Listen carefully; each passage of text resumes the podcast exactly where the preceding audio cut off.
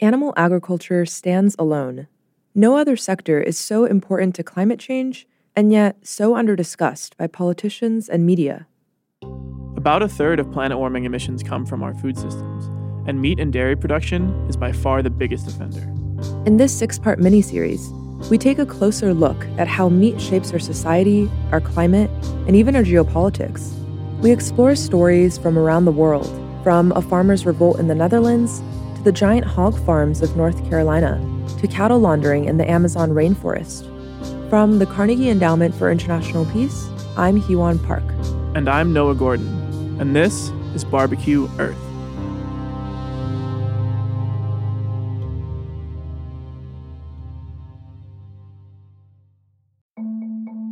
Hi, I'm Ravi Agrawal, Foreign Policy's Editor in Chief. This is FP Live. Welcome to the show. Last October, when the Pentagon released its national defense strategy, scholars and policy wonks pored over the document for signs of the long term thinking behind the Biden administration's day to day decisions. And one thing emerged quite clearly that the White House sees Beijing as its most consequential strategic competitor. China is what is described as a pacing challenge, a challenge not just in the immediate term, but also a growing one in the medium and longer term. But as we know, beyond China, the United States faces a range of other pressing challenges, not least with Russia's invasion of Ukraine, but also from North Korea, from the Middle East, and from many other areas around the world. How does the White House rank and prioritize these challenges? How does it adapt to change? My guest today is one of the Biden administration's senior most policymakers who was instrumental in the drafting of the National Defense Strategy. Colin Kahl is the Undersecretary of Defense for Policy. He has in the past served as a deputy assistant to President Barack Obama, and he was also Vice President Joe Biden's National Security Advisor. Last but not least, for this audience, he was also an editor of FP's Shadow Government blog during the Trump administration. As always, FP subscribers get to send in their questions, which I sometimes ask on their behalf. If you'd like to do that too, subscribe now. Use the code FP Live for a discount. You can also watch these interviews live in video if you go to foreignpolicy.com slash live. For now, here is Colin Kahl. Colin Kahl, welcome to FP Live. It's great to be with you. Thanks for having me. Yeah, it's great to have you on. So, I have to start with the most recent news the leaked DoD documents. When did it first come to your attention? Well, I think we've uh, first had word of the unauthorized disclosures on April 6th. And uh, ever since then, uh, it's been all hands on deck. It's been a 24 7 uh, uh, exercise to really understand the scope and scale of what happened and what we can do to make sure it doesn't happen again. And if you were to assess how damaging the leaks are uh, across a range of issues, I mean, the war in Ukraine, but also more broadly, how would you assess that damage? Well, I mean, for obvious reasons, not the least of which there's an ongoing investigation. I'm not going to comment on the veracity uh, or validity of the documents. I will say uh, you know, any disclosure of material purporting to be uh, top secret in nature uh, is a significant challenge uh, for our uh, national security, uh, which is why we're taking it so seriously. Yeah, I can imagine. there are a couple of things that have emerged, and you know, I don't want you to comment necessarily if you can't on the veracity of the leaks, but you know, the suggestion, for example, that Ukraine's air defense system might soon collapse, or the notion that the Pentagon is actually more pessimistic about Ukraine's chances in the war than it has been publicly. Anything you'd like to say on those? Yeah, again, I won't speak to the documents themselves uh, and what they purport to uh, conclude. I will say this, though, that air defense has been a very top priority uh, for us uh, uh, for the entire war. Uh, but, you know, ever since um, the fall and winter, we have really been surging air defense capabilities to Ukraine to include a U.S. Patriot system alongside one that Germany is providing. We've contributed NASAMS systems. Um, uh, other uh, uh, short, medium, and long and long range uh, air defense and missile defense uh, systems. We're doing everything we can uh, to both make sure that Ukraine's Soviet legacy air defense systems remain viable and that Western systems arrive so that Ukraine can stay in the fight. And I'm confident that we and our allies will be able to do that. In fact, this week, in just a couple days, Secretary Austin will convene yet another uh, Ukraine Defense Contact Group meeting with 50 some odd countries at Ramstein Air Base in Germany. And I expect air defense to be a top priority there too. Hmm. I'll come to that in a second as well. But, you know, Politico reported over the weekend about a mood of real anger at the Pentagon. One official quoted said they were sick to my stomach from the betrayal. Um, what's your sense of any changes being made to clearance structures uh, so we don't have another Jack Teixeira pop up? Well, let's be clear. What happened uh, was a criminal act. Uh, the secretary has been uh, clear about that. Uh, people who have security clearances uh, have an obligation uh, to protect that information. you should only have access to information that you have a need to know about, and you should never disclose that information publicly. So, what happened is a criminal act. That's why there's a criminal investigation underway that the Department of Justice is leading you know, we already have a lot of uh, procedures in place uh, dating back to previous leaks, uh, like the Snowden incident. And so, one question really is were all the procedures that are already in place followed in this instance? If not, why not? And what can be done uh, to make sure uh, things are buttoned up? But then, what additional vulnerabilities have come to light as a consequence of this incident and how can we get after closing those vulnerabilities. And you know the secretary of defense has been meeting on this issue with his senior leadership uh, multiple times a day uh, since uh, the documents uh, started to appear online. And uh, he's asked his senior leadership to give him concrete proposals in the very near term to make uh, things safer and reduce vulnerabilities. And i think you should expect to see some of that in the coming days and that's heartening to hear. Now, you mentioned it's sort of an all hands on deck uh, atmosphere at the Pentagon right now. Are there any strategic changes that are being put in place because of anything that's been leaked, whether or not you can verify uh, any of those leaks? You know, I'm not going to go into too much detail because uh, I don't want to tip our hand on things, but we have uh, reduced uh, the circulation of certain types of documents during this period, and we'll do a comprehensive uh, review uh, to make sure that only people who have a need to know actually have access to the types of documents we're talking about. Got it. Okay, so I'll turn away from the leaks now, and I want to take us through a range of topics one by one. But I thought since we were already on Ukraine, uh, we'd go there first. Now, there's little question that the Biden administration has done more than anyone else in material terms to keep Ukraine in the fight. But there's a line of criticism that argues that the White House policy is essentially one of incrementalism. And you could say the same of other countries too, but broadly, you know, the White House often says no to certain kinds of weapons requests and then a few months later it goes ahead and sends those weapons in. And i get that needs and demands change but with the forthcoming spring offensive how do you see this moment? Is it a moment to go all in as it were? Why hold off on more ATACMS for example? Yeah, I'll just say that uh, you know this is it's kind of a strange argument to me. So the Biden administration has contributed more than 35 billion dollars of security assistance uh, to Ukraine in a uh, little more than a year. Uh, that is an extraordinary amount of security assistance. And the mere fact that we could move that bureaucratically and logistically is a miracle. But the reality was, we didn't have $35 billion the day that Russia invaded. In the first six weeks of the war, we had a few billion dollars. And so you have to prioritize. You don't have unlimited uh, amounts of money. The taxpayers uh, provide this money. We have to be good stewards of it. So at every stage, as Congress has provided us resources, we have prioritized what Ukraine needed most in that moment. So, in the beginning of the war, the priority was understandably on anti tank systems like Javelin and uh, man portable air defense uh, systems and artillery uh, and ammunition for Soviet legacy equipment and keeping their Soviet legacy air defense equipment uh, in, in, in good shape.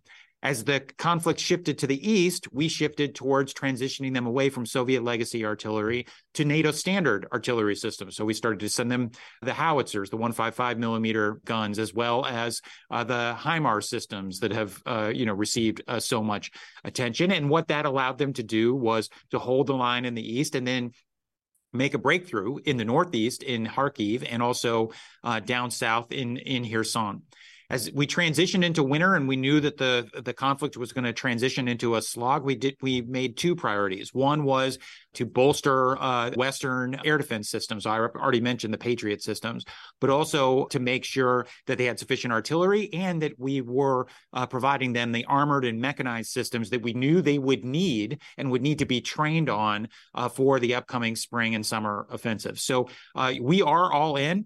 Uh, we have trained thousands of Ukrainians on how to use systems like the Bradleys and the Stryker vehicles, as well as the Leopard tanks and the Challenger tanks and others uh, that are uh, have flown, uh, you know, flowed into Ukraine. And I think, you know, if the, the Russians supposedly started their offensive back in January, if you actually look at a map, uh, you can measure their progress in very small increments, sometimes in blocks in places like uh, Bakhmut. And they have suffered horrendously uh, for those gains. I think we're putting the Ukrainians in a position where uh, once the counteroffensive launches, um, I think they have uh, a good chance of changing the, that kind of dynamic uh, on the front lines. You know, and in a sense, there, there's some. There was a New York Times piece about this recently, uh, about how in a sense, the the leaks have validated some of Ukraine's concerns that they've been airing out in the public that they're not equipped enough. And I get everything you're saying, but uh, from what I'm hearing, is it just that the restrictions are Congress and funding? Otherwise, you'd be trying to give Ukraine a lot more? Well, I mean, I, as I said, Ravi, at every point, what we've tried to do is figure out what does Ukraine need right now and we uh, do that in consultation with uh, the Ukrainians, of course. And their three top priorities are our three top priorities air defense, artillery and mechanized and armored uh, forces and everything that's needed to maintain and sustain uh, those uh, those vehicles. So that is what we've been uh, focused on. Um, we we have obviously had an extraordinary amount of money that Congress has given us to provide security assistance to the Ukrainians, but it's not unlimited. So every single time we have to make a decision, one has to ask the question, you know, was it more important to provide a Patriot system on day one of the war, knowing that it wouldn't arrive for months because of the training and the time it would take, or to use that same money because there's a zero sum relationship to provide them Stinger man portable air defense systems? Well, the answer is obvious. You needed to flow them the uh, the Stinger missiles, and right now uh, a good example is the the question about F-16s you know, we have about $3 billion left in presidential drawdown authority. We could spend all of that money on F 16s, and those aircraft would arrive about a year and a half from now. And they would be, you know, something the Ukrainians would welcome, but they would be completely irrelevant to the spring and summer offensive. So if you have to ha- you prioritize that $3 billion, you're going to spend it on air defense, artillery, and the mechanized uh, forces that they actually need to be successful in the spring and summer. And so we have to make those hard choices each uh, and every day. And I will say, as a general matter, we have not held things back. It's when things have appeared have basically been dictated by how things have changed on the ground in Ukraine. I hear you about the tough choices and you know the the constraints of funding. And given that we're talking about that, how do you feel about the road ahead in America given that at least, you know, one or two Republican candidates or would-be candidates for president have said that America should focus more on China instead of Ukraine. Uh, there are also polls that suggest that in the Republican uh, sort of base, at least, there's less appetite or declining appetite for for supporting Ukraine. If you game that out longer term, it could be that it gets harder and harder to raise additional funding for Ukraine. Given that reality, how are you thinking about the constraints changing uh, in this dynamic? Well, look, as I said, uh, you know, Congress and ultimately the American taxpayer has been extraordinarily uh, generous in providing security assistance to Ukraine, but it's not charity. The free world has a stake in the outcome uh, in Ukraine. Obviously, for the Ukrainians, it's existential, but for the broader international community, there is a test, and that is do we want to live in a world that is governed by the rule of law or the law of the jungle, where large countries can swallow their smaller neighbors and the world just moves on? And I think if we don't assist the Ukrainians in beating back Russia's aggression, you're likely to see Russia do this again. It could do it somewhere else in the former Soviet space or against NATO, or you could see other would-be uh, aggressors in other part of the world draw the lesson that the international community will not stand up to smaller besieged democracies as their larger authoritarian adversaries go on the march. So I think that there remains a bipartisan uh, consensus that the United States has a st- compelling national interest in assisting Ukraine. I do hear the same voices that you've heard. I think they Sometimes they are loud, but I think they represent a minority to include uh, on the Republican side. And I think that there is substantial bipartisan support for Ukraine. And I hope that that will be sustained going forward. I will also say um, you know, a lot of people have predicted for a long time that support would fall off internationally as well, not the least of which uh, in Europe. A lot of people predicted that, you know, through the winter, uh, for example, as gas prices and energy uh, prices went up, that Europe would kind of lose its nerve on Ukraine. It hasn't happened. And in large part, that's because Europe obviously has a strong stake in this conflict and because of the leadership of the United States, not the least of which uh, my boss, Secretary Austin, who is meeting uh, once a month uh, in these Ukraine defense contact groups. I made reference to the meeting this week at Ramstein, but is on the phone on a near dear, uh, daily basis to make sure that the coalition in support of Ukraine around the world remains intact. Undersecretary, how do you think through nuclear escalation? A lot has been written and said about this topic, uh, but a year has gone by. Putin hasn't used nuclear weapons so far, obviously. Has your risk assessment changed over the last year? In other words, as you think about giving Ukraine what it needs today, do you think that Putin is less likely to use to up the ante to a nuclear level because he hasn't so far? Yeah, I think this is another misnomer uh, that uh, we have somehow held back uh, on a large number of things out of concern for escalation. Um, you know, we have expressed our concern about U.S. provided uh, equipment and material being uh, used uh, to strike targets inside of Russia, but by and large, we have not held things back because of a concern for escalation. After all, if Russia is worried about the consequences of the war for Russia's security, Vladimir Putin can stop the war tomorrow and that problem is solved. So, look, in the exchanges that uh, we've had with Russian officials, they have constantly made the point that Russia's nuclear doctrine has not changed, that they would only use uh, nuclear weapons in the event of an existential threat to the Russian state. We don't think the war poses uh, that threat. But President Biden has also uh, made clear that while we will do everything we can to uh, support Ukraine, um, the United States does not have an interest in directly entering the conflict and seeing the conflict escalate to World War III either. So we will continue to measure what we do against the risks, uh, uh not only for what's going on in Ukraine, but for the conflict spilling over and having broader uh, implications for U.S. national security. And I, I think the American public would expect, expect us to do nothing less.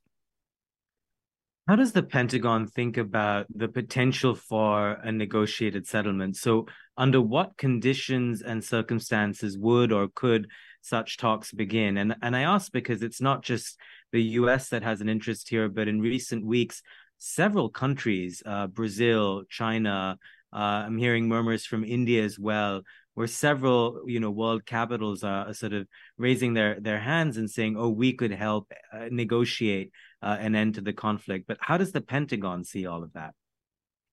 Well, look, I, first of all, we're, we're not going to be in the position of imposing uh, a set of terms uh, on the Ukrainians. Uh, they were the ones uh, who were invaded. Uh, uh, further invaded.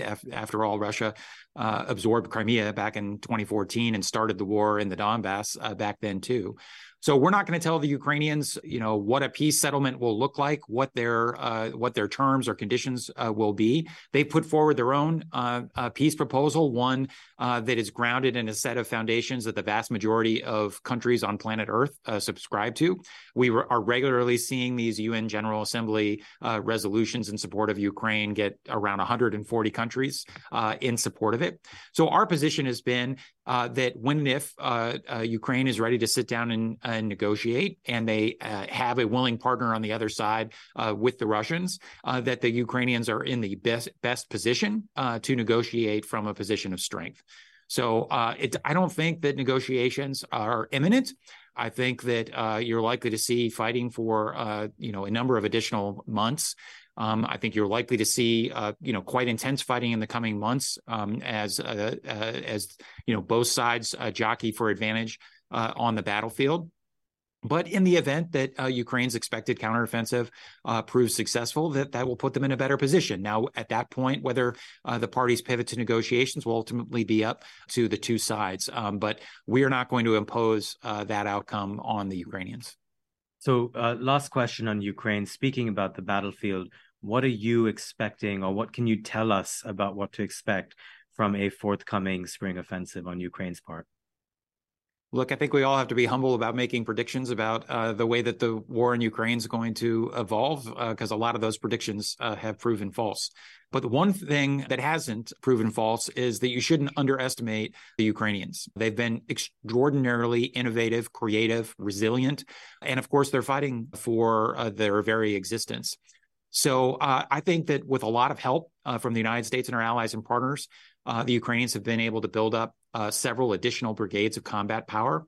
Um, I think as the weather turns, uh, and is more favorable to using the type of armored and mechanized uh, equipment that have been provided to them. I do think the Ukrainians will have opportunities to change the kind of dynamic that you've seen on the front line since the winter, which has kind of been this Bakhmutization of the conflict, where the two sides have fought over very small slivers of terrain, uh, trading city blocks uh, and small parts of towns and, and, countryside. But the map is not fundamentally different uh, than it was three or four months uh, ago. And so I think they will be in a position uh, to change that uh, dynamic. The other thing um, that I think we can be certain of is that regardless of the outcome of the counteroffensive, Russia has already lost. By every measure, Putin's objectives have not been uh, fulfilled and they will not be fulfilled. He wanted to wipe Ukraine off the map and absorb it into a broader Russian empire. That didn't happen. It's not going to happen. A sovereign, independent, democratic Ukraine will survive and endure. There's nothing the Russians uh, can do to change about that. He wanted to invade Ukraine to demonstrate uh, Russian power. Russia's going to emerge from this conflict weaker uh, than it was going in. He wanted to go in and divide the West and weaken NATO. He has generated the exact opposite effect. So I think, regardless of the outcome of the spring offensive, the one thing that we can say for certain is that Russia's already lost. You are listening to Foreign Policy Live. Remember, you can watch these conversations live and on video on our website, foreignpolicy.com. Subscribers get to send us questions in advance, so sign up. Use the code FPLive for a discount. Hey, FP Live listeners, this is Claudia. I work on some of the podcasts here at FP, and I wanted to tell you about another podcast you might like NPR's Throughline. You can't fully understand the moment we're living in without knowing where we've been. On each episode, NPR's Throughline takes a story from the news and goes back in time to where it started to answer one important question How did we get here? If you're interested in hearing more insights behind today's news stories, like what's the Supreme Court's shadow docket? Or Where's the line between entertainment and reality? You're going to love NPR's Throughline podcast. At a time when information continues to come at us faster and faster, sometimes you need to hit pause. NPR's Throughline takes you back in time to the source of the news stories filling your feed. If you're interested in hearing more, you can listen to Throughline from NPR now, wherever you get your podcasts. Let's get to China. There's little doubt that China's actions have contributed to greater fears in the United States about great power competition. Uh, your administration calls it a pacing challenge. But I have to ask isn't some of this a self fulfilling prophecy? In other words, how do you think through policymaking with an eye to not creating an escalatory spiral of sorts? Look, it's something we have to be mindful of. First of all, the, those two words, pacing challenge, were both chosen intentionally, not pacing threat, pacing challenge. The challenge because uh, China is the only country in the world that has uh, increasingly has the capability, military, technological, uh, economic, diplomatic, uh, to challenge the United States and the intent to do so, to displace the United States as the world's leading power. But this isn't some game of of you know king of the hill. Uh, they want to displace the United States because they want to re- rewrite the rules of the international system in a way that favors the PRC's interests and values, and in particular, the interests and values of the Chinese Communist Party. And a world in which uh, China is the world's leading power and the world is made safe for the CCP would be one where the interests and values of the United States, I think, would be uh, at risk. So that is why they are our pacing challenge. But conflict with China is not imminent or inevitable. So just because they are a challenge does not mean that we should invite a conflict. It would be devastating uh, for everybody involved and create unbelievable collateral damage to the world economy. And it would be a conflict between two nuclear powers. So nobody wants that outcome. Nobody should invite that outcome.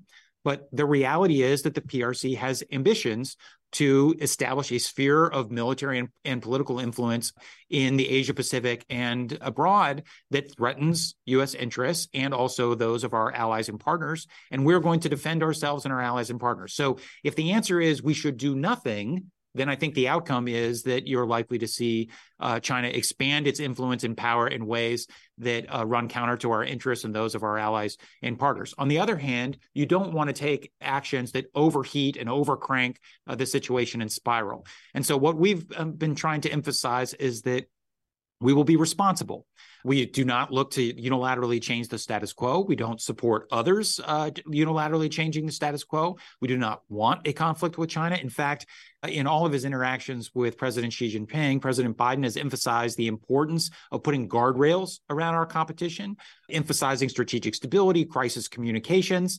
And, you know, Xi Jinping often leaves those meetings saying the right things, but the reality is the PRC is not picking up the phone when we're calling them. When you have crises around a, you know, Speaker of the House visit to Taiwan or the recent transit by the president of Taiwan uh, uh, through uh, the United States, our outreach to the PRC uh, largely is largely ignored. So I think it's incumbent upon both sides to make sure that we do build these uh, guardrails uh, so that we don't have the spiral and self fulfilling prophecy that you referenced. You just said when you call China, no one picks up the phone. Uh, can you tell me a little bit more about that? So during the Cold War, the U.S. and the Soviet Union Union had a hotline to diffuse crises. So you're saying there is some sort of a mechanism with China, but they're just not responding? Yeah, the problem is not a technological one. Uh, we can we can pick up the phone. Uh, there's a link. Uh, that call can be unclassified. It can be secure. Um, uh, it can happen at a moment's notice in military channels or political challenges. That's not the problem. The problem is political will on the on the other side.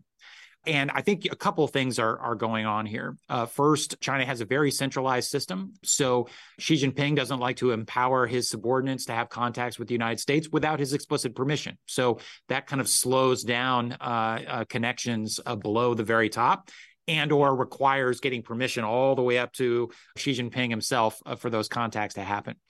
Second, I think that China has just a different theory than the United States and the Soviet Union had during the Cold War. I think coming out of the Berlin crisis, but especially the Cuban Missile Crisis, there was a sense uh, in both Moscow and Washington that the two sides had to communicate with one another, one another to prevent Armageddon and that whatever differences we had and wherever we were competing in Europe or Asia or the Middle East or across uh, other parts uh, of the developing world, there had to be that link to avoid that competition spiraling into the abyss.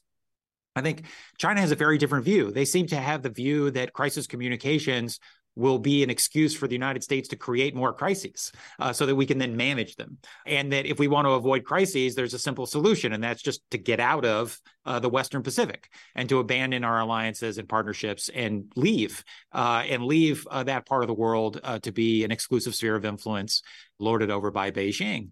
And that's just a very, that's a theory that's very incompatible with uh, the types of robust crisis communication. So again, this is an issue that President Biden has raised with uh, Xi Jinping on a number of, of occasions. Xi has said that he's committed uh, to improving these types of communications. We just haven't uh, seen it manifested yet. That's a bit worrying. Um, a longer term question here that I think doesn't get asked enough in Washington is where is all of this headed? So you you have this China policy and a defense policy. You describe China as a pacing challenge, and one can agree or disagree on the margins. But given how China responds and how it too has its own domestic constraints, where do you see this competition headed 5, 10, 15 years from now? And what kind of outcome would strike you as a good outcome for Washington? Well, look, I think, you know, at the Department of Defense, our primary job vis a vis the PRC is deterrence. Uh, that is, uh, it's important that the PRC leadership wakes up every single day and says, today is not the day.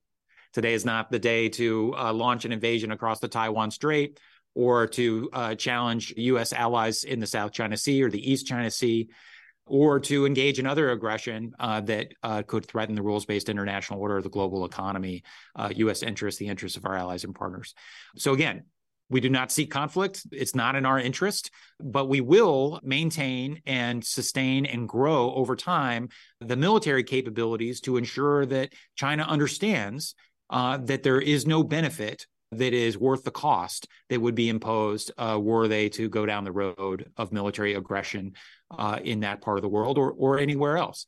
The good news is, I think that our uh, deterrence vis-a-vis the PRC remains uh, robust uh, today, and that we are making enormous uh, investments uh, to make sure that that deterrence is strengthened and sustained uh, over time. I mean, the most recent budget that was submitted to Congress is 842 billion dollars. Uh, and that includes massive investments in the capabilities that will determine whether the U.S. deterrent remains uh, viable. So it includes uh, nearly $38 billion uh, to continue modernizing our nuclear triad. It includes nearly $30 billion uh, for missile defense, $11 billion uh, for long range fires, $33 billion in investments in space architecture, which are key to the American way of war.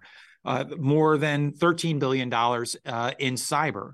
Uh, and the list goes on and on in terms of the investments we're making in air power and sea power, in undersea power, uh, which is a uh, a very significant area of overmatch uh, for the United States, and in the land domain to modernize those forces to be more relevant and more survivable in a Pacific scenario.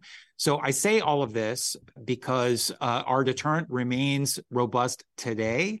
I do not think the leadership in Beijing doubts that for one moment. And when they look at the military that we were building over time, uh, I think that that uh, deterrent uh, will remain uh, real uh, for years to come. There's a phrase you use there, Undersecretary. Uh, Today is not the day, and it's similar to another phrase I often hear in discussions about Taiwan, which is to raise the costs, to raise the costs so high that China wouldn't consider attacking Taiwan. But all of this also sounds to me like it's kicking the can down the road. And so, you know, this comes up in many war games I know that often show that China could take Taiwan, but you just want to deter it from doing so, even if uh, it could eventually achieve victory. But I guess what this sort of leads me to then ask is eventually it seems like China could take Taiwan and all you can do is delay that, right? I actually, I, I don't think that's true. Uh, I mean, th- look, the PRC is going through the most breathtaking military modernization any country has gone through uh, since the 1930s, really uh, and uh, certainly in the post World War II uh, era. And in many respects, the PRC has seen the United States as their pacing challenge, uh, probably since the 1990s, from the Gulf War and then the incident with the uh, Chinese embassy in Belgrade during uh, the war in the in the in the Balkans at the end of the 1990s. And they have invested massively in trying to hold at risk the U.S. joint force uh, in space, in cyberspace, uh, our bases uh, in the uh, in the Indo-Pacific, our aircraft carriers, you you name it. They have uh, invested in trying to hold the joint force at risk. The reality, though, is that our deterrent right now is real. Uh, I do not think that that the Chinese leadership believes that their military is capable of taking on the United States right now. The question is, over time, will that calculus change? And so, yes, the time is sliding forward, But we are also moving forward. And the investments that we've made in the three budgets since uh, President Biden uh, came into office under the stewardship of Secretary Austin are precisely to build that capability so that even as China's capability grows, ours is pacing to that challenge. And therefore, the day is never the day. So you're right to some degree that we're just sliding things in time. But we also did that uh, during the Cold War for four or five decades. Uh, so there is the capability to maintain deterrence over time and then over time build increasing guardrails for stability such that uh, you're not worrying on any given day that the you know the other side is going to commit aggression that could pull the two sides into conflict. Hmm. I have to ask, uh, why is Taiwan such an important defense priority? Uh, and I ask because surely this isn't just about democracy, because if it was, Washington would care more about democracy in so many other parts of the world as well, whether it's India or Israel or any number of other troubled uh, democracies. So, you know, in defense terms, for you at the Pentagon, what is it exactly? Well, I'll say that this it's not Taiwan is not a defense priority per se. It is a U.S. national security priority, uh, uh, of which the defense priority is nested under that. And it's not something that the Biden administration uh, imposed as a priority uh, on uh, on on the United States. It's something that there's been bipartisan support for going back to uh, the Taiwan Relations Act. So, under the Taiwan Relations Act, there is a bipartisan agreement that it's in the U.S. national interest to ensure that Taiwan has uh, the uh, ability to defend itself and that the United States maintains the capacity to prevent uh, forced a forced change in the status quo across uh, the Taiwan uh, Strait. Now, just to make clear, our policy has not changed. Our one China policy has not changed. We don't support uh, a unilateral move by either side to change the status quo. We don't support forced reunification by Beijing, and we don't support independence uh, uh, by uh, by Taiwan. But the reason that Taiwan matters is not just because of the fact that the island could be used as a platform for the PRC to further project military power uh, deeper in uh, to into the Pacific, but also because Taiwan is a vibrant democracy of 29 uh, million people, because Taiwan is the leading producer of the most advanced uh, microelectronics uh, in the world. Uh, and Taiwan, as, a, as an economic entity, matters an extraordinary amount uh, to the global economy. A war across the Taiwan Strait is not just something that would impact American lives and American prosperity, it would impact the lives and prosperity of people all around the world. So no one has an interest in a war breaking out across uh, the Taiwan Strait, and I think our you know national defense uh, strategy uh, recognizes that reality. So um, let's get to the the broader national defense strategy, the uh, document that your administration came out with last October publicly. It's been a few months now. There have been a fair number of assessments out uh, on it already. What's the area that you think uh, critics misunderstand about the NDS? Well, that I, I, think actually one of the critiques that I've heard is that the concept of integrated deterrence, which is really a cornerstone of the uh, NDS, is somehow passing the buck from the military to other parts of uh, the U.S. government, and nothing could be further from the truth. So obviously, we're making enormous investments in our military. We have to be able to deter military conflict with uh, the uh, might and capability of the U.S. joint force.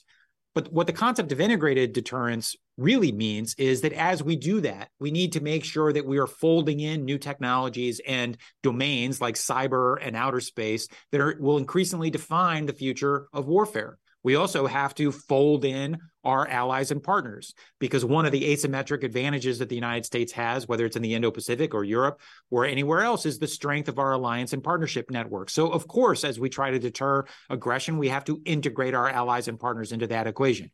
And yes, we have to integrate other instruments of US power into that equation too. That means our diplomacy, it means our intelligence, and it means our economic statecraft.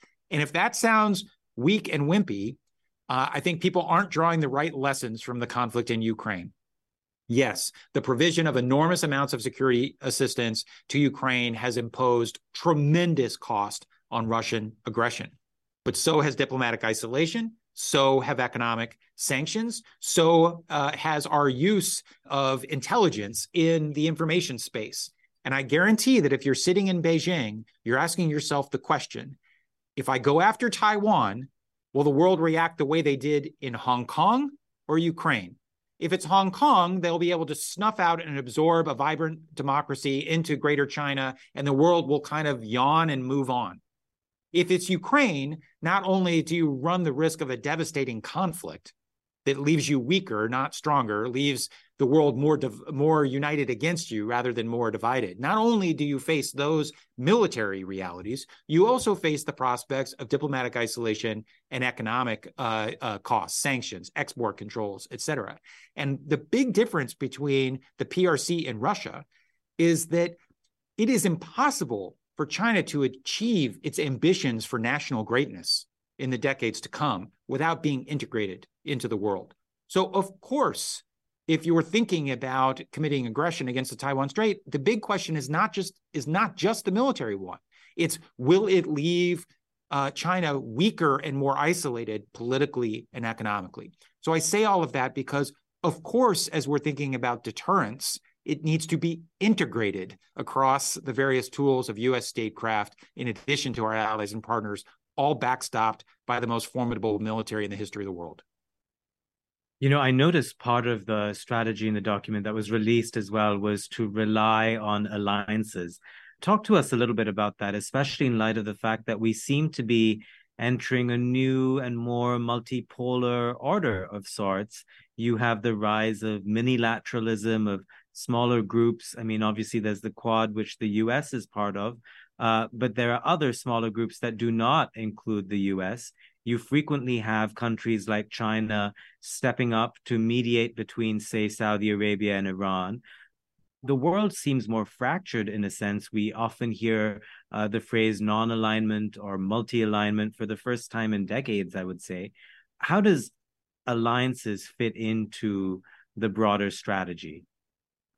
I mean, in the first instance, it's because they're the focal points around which we engage in collective action of any kind to address any global challenge. So, obviously, you know, whether it's the Russian uh, invasion of Ukraine and the role that NATO and our other alliances have played in rallying uh, support uh, for Ukraine, or whether it's uh, our the way our alliance uh, networks are adapting to the challenge posed by the PRC in uh, the Indo-Pacific. So think about how much deeper our cooperation on defense issues has gotten with Japan from a posture perspective, from the amount of resources that Japan is investing, the types of capabilities uh, they are investing, or look at uh, the recent progress we've made with the Philippines on the EDCA sites uh, and uh, you know the other diplomacy that we're doing to enhance our defense uh, relationship with the Philippines. And Secretary Austin has again been been a, a, leading played a lead role in all of that with his various trips to the Philippines. He just had his Philippine counterpart uh, here last week for a two plus two alongside Secretary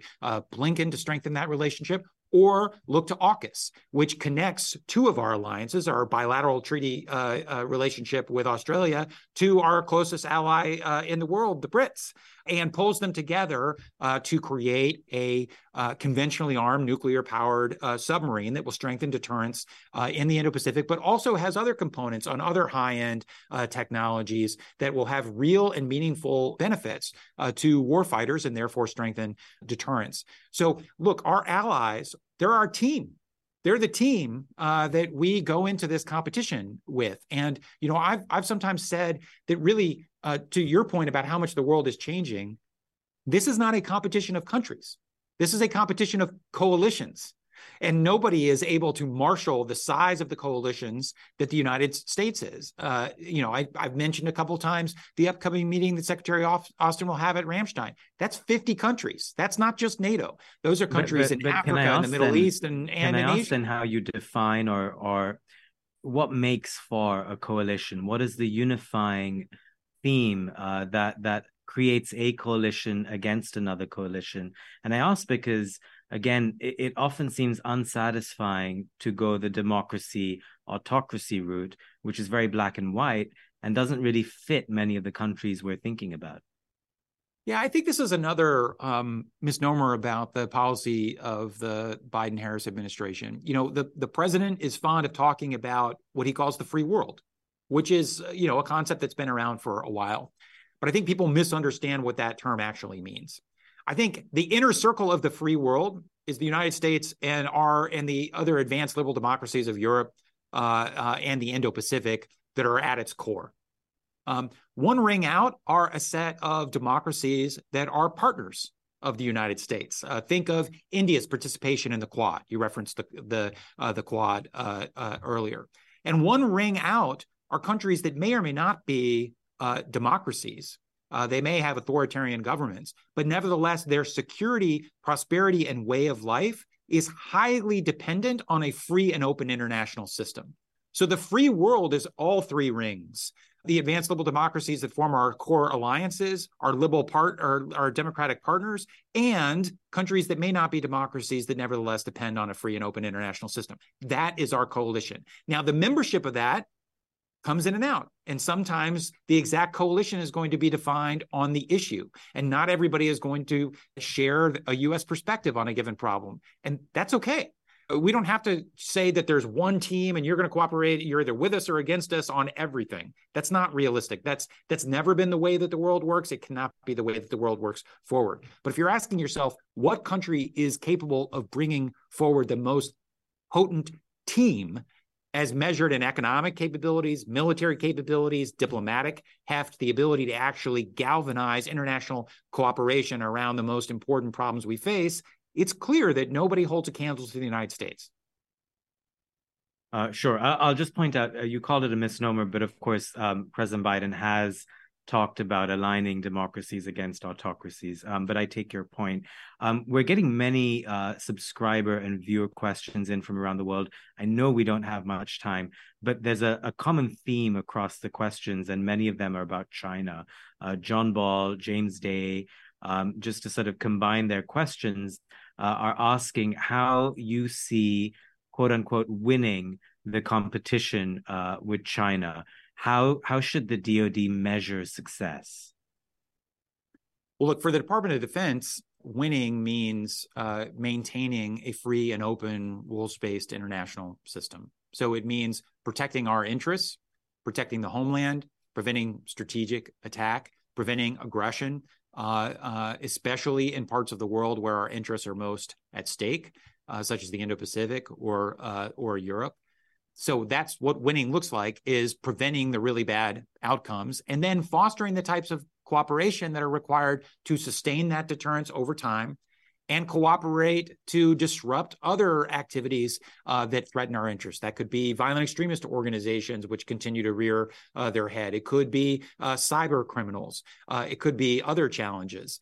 So that's what winning looks like. But of course, we're only part of the equation. A big part of this is investing uh, in ourselves as a country. That's why the Biden administration has uh, worked alongside Congress to make massive investments in science, technology, infrastructure, education, addressing the existential uh, threat posed by climate change, precisely so that we can position the United States across the board to win the future.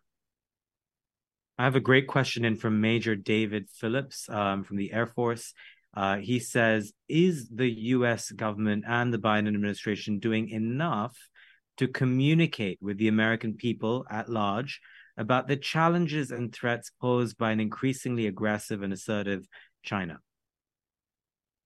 You know, I think we're communicating a lot. You know, whether it's enough is probably a little bit uh, in the eye of the beholder. You know, if you look at the national security strategy, it identifies uh, China as the most consequential competitor of the United States. If you look at the national defense strategy, which we've been talking about, it identifies the PRC as our pacing challenge. If you look at our investments, whether that be in technology or in infrastructure or even on climate and defense, they are all oriented around competing with China in one way uh, or another, and making sure that we're doing that in a way that serves U.S. interests and is consistent with U.S. Uh, values.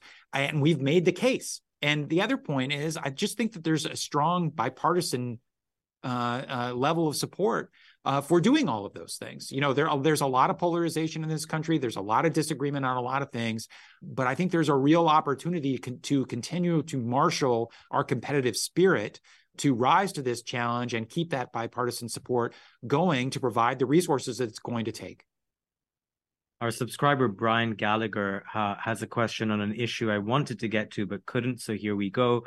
Uh, when we think of a conflict with China, uh, he says, uh, we're at a significant people and manufacturing disadvantage. But more worrying, he says, is that China has a large advantage in raw number of software and AI experts. Uh, how does the Pentagon think through AI competition between the US and China? Do you agree? Are we at a disadvantage? How do we not be at a disadvantage?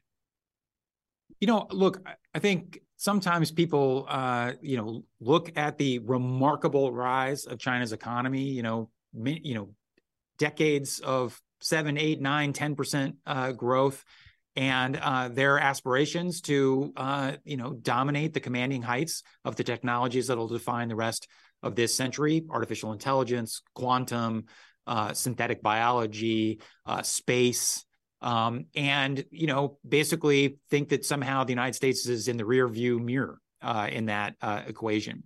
I think nothing could be further from the truth. Um, I don't really know a lot of Americans who would raise their hand and say, "I'll trade places with China."